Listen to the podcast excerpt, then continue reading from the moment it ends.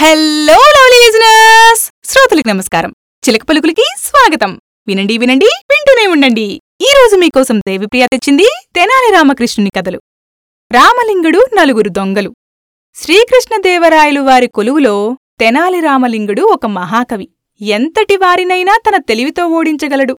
రాజును సంతోషపరిచి బహుమతులు ఎన్నో పొందేవాడు. నలుగురు పేరుమోసిన దొంగలు రేపు రామలింగుడి ఇంటిని దోచుకోవాలని పథకం వేసి దొంగలు రామలింగడి ఇంటి వెనుక తోటలో అరటి చెట్ల పొదలో నక్కి ఉన్నారు. రామలింగడికి భోజనం వేళయింది. చేతులు కడుక్కోడానికి రామలింగడు పెరట్లోకి పోయాడు. అనుకోకుండా అరటి చెట్లు వైపు చూశాడు. చీకట్లో దాగిన దొంగల్ని గమనించాడు. రామలింగడు కంగారు పడకుండా ఒక ఉపాయం ఆలోచించాడు. భార్యను పిలిచి పెద్దగా ఊర్లో దొంగల భయం ఎక్కువగా ఉంది. ఈరోజు నగలు నాణ్యాలు ఇంట్లో ఉంచకూడదు. వాటిని ఒక సంచిలో మూటకట్టి ఈ బావిలో పడేద్దాం అన్నాడు. ఈ మాటలు దొంగలు విన్నారు. రామలింగుడి ఉపాయం ఫలించింది.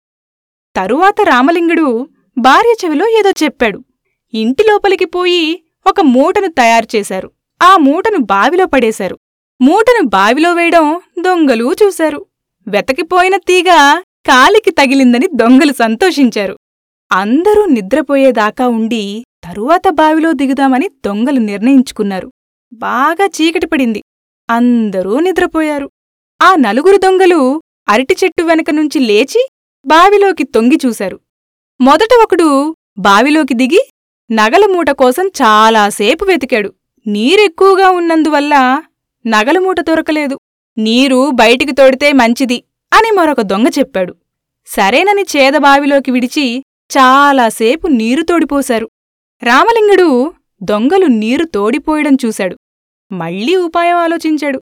చప్పుడు చేయకుండా పెరట్లోకి పోయి అరటి చెట్లకు నీరు బాగా పారేలాగా పాదులు చేశాడు. వంతుల వారీగా దొంగలు బావిలోని నీరు తోడసాగారు. ఎంత తోడినా బావిలోని నీరు తరగలేదు. కాని అరటి చెట్లకు నీరు బాగా పారింది.